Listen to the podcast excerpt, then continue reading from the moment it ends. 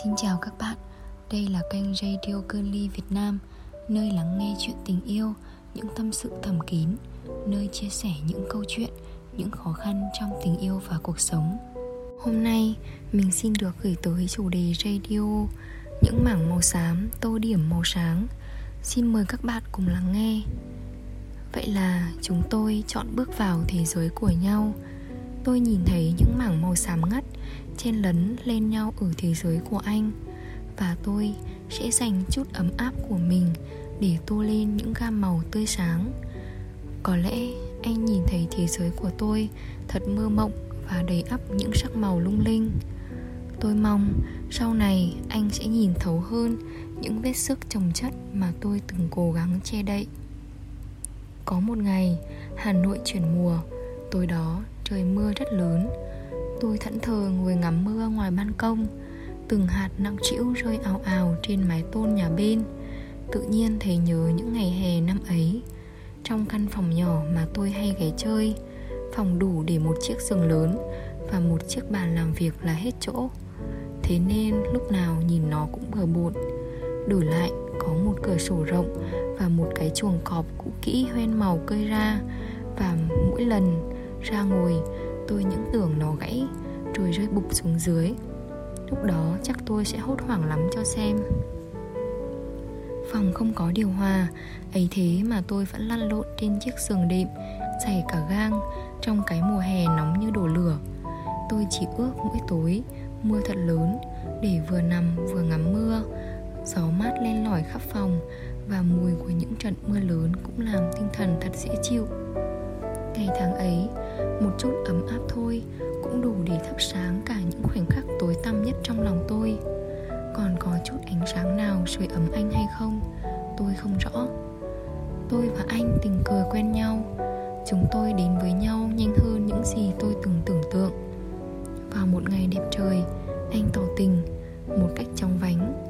Dĩ nhiên tôi từ chối, lòng kiêu hãnh không cho phép tôi đồng ý với một chàng trai khi mà chúng tôi mới quen nhau vỏn vẹn hai tuần và gặp nhau qua vài lần đi chơi thâu đêm suốt sáng. Anh có chút chạnh lòng, nhưng chúng tôi vẫn chấp nhận tiếp tục thử gắn bó cùng nhau.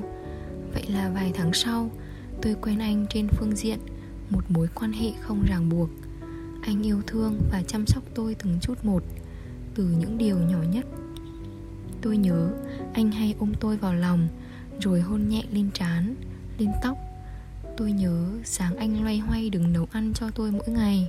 Mặc dù khi ấy, Căn bếp nhà anh nhỏ xinh và chật trội Đồ ăn cũng là những món chẳng mấy hợp khẩu vị tôi. Và đó là lần đầu tiên Tôi học cách chấp nhận những điều nằm ngoài vùng thoải mái của bản thân. Tôi đã bỏ đi thói quen quá nuông chiều mình Và tập tìm hiểu những điều tôi từng không thích. Tôi biết về những mối quan hệ cũ của anh và may mắn là anh cũng chưa từng có ý định xấu tôi về điều đó. Nhưng khi ở cạnh anh, có đôi lúc tôi từng mơ màng nhận ra mình thật thảm hại. Anh cố gắng yêu thương tôi, nhưng dường như điều gì đó trong anh thực sự không ổn. Và những câu chuyện về người cũ của anh bắt đầu xuất hiện nhiều hơn. Anh ở cạnh tôi mà nỗi buồn của anh, niềm vui của anh lại đến từ những điều mơ hồ nào khác và như một thông điệp vũ trụ gửi tới. Tôi biết anh chẳng quên được người cũ.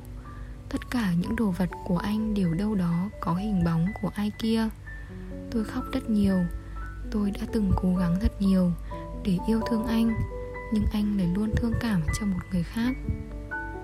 Anh nói với tôi, đã từng đối xử thật tệ với người cũ, nhưng có lẽ anh chưa bao giờ nghĩ xem bản thân đã đối xử với tôi thế nào căn phòng đó, nơi tôi từng khóc, từng cười, từng tức giận, từng hạnh phúc, từng hoài nghi và cũng từng hối hận. Tôi luôn tự hỏi như thế nào mới thật sự là đúng.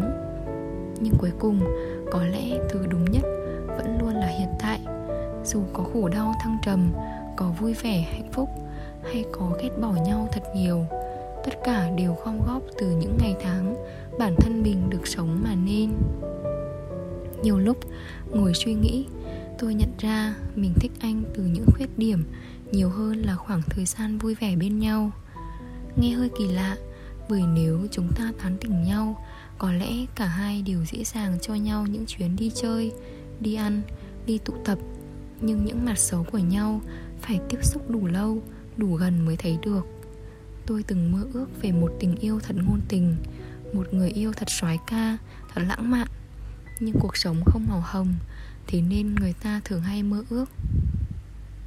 Tôi đến với anh bằng rất nhiều vụn vỡ, chuyện gia đình, chuyện tình cảm, nhưng anh lại bảo anh bị cuốn hút bởi sự tích cực mà tôi lan tỏa trong lần đầu trò chuyện. Tôi chẳng biết mình nên vui hay buồn, có những lần nói chuyện cùng nhau, mắt anh long lanh khi nói về những điều đã cũ. Và tôi biết trong mắt tôi có anh còn anh lại chưa bao giờ nhìn thấu tôi cả. Sang mùa đông, căn phòng hẳn là nơi quá lý tưởng. Đệm êm quá, chăn dày quá. Tôi có thể yên tâm đóng kín cửa, rồi vùi mình trong chăn ấm. Mùa đông ấy, tôi có vẻ hạnh phúc và bớt hoài nghi hơn đôi chút. Nhưng có những lúc tôi từng khóc rất nhiều và dĩ nhiên anh không biết. Thì đấy, chúng tôi đã cùng nhau đi qua hạ rồi sang đông rồi lại cùng nhau bước qua mùa hạ. Không biết vì một lý do nào đó, một phần trong tôi luôn mong muốn chúng tôi có cơ hội rời xa nhau. Ngay cả khi tôi thích anh rất nhiều, có lẽ chỉ như vậy người ta mới thật sự biết được đối phương quan trọng đến thế nào. Theo lối suy nghĩ có chút tiêu cực, người ta sẽ nhớ đến những thứ từng mất đi thay vì trân trọng những điều mình đang có. Và tôi tự hỏi đến bao giờ điều này mới chấm dứt cái định lý mà trân trọng những thứ mất đi ngớ ngẩn này? Có lúc có lúc tôi không làm được, tôi nghĩ anh lại càng không. Thế nên tôi từng khóc rất nhiều, cho tôi, cho anh, và thậm chí là cho một vài người khác. Hơn một lần, tôi phân vân có nên tiếp tục hay dừng lại mối quan hệ mà làm tôi nay khóc mai cười thế này.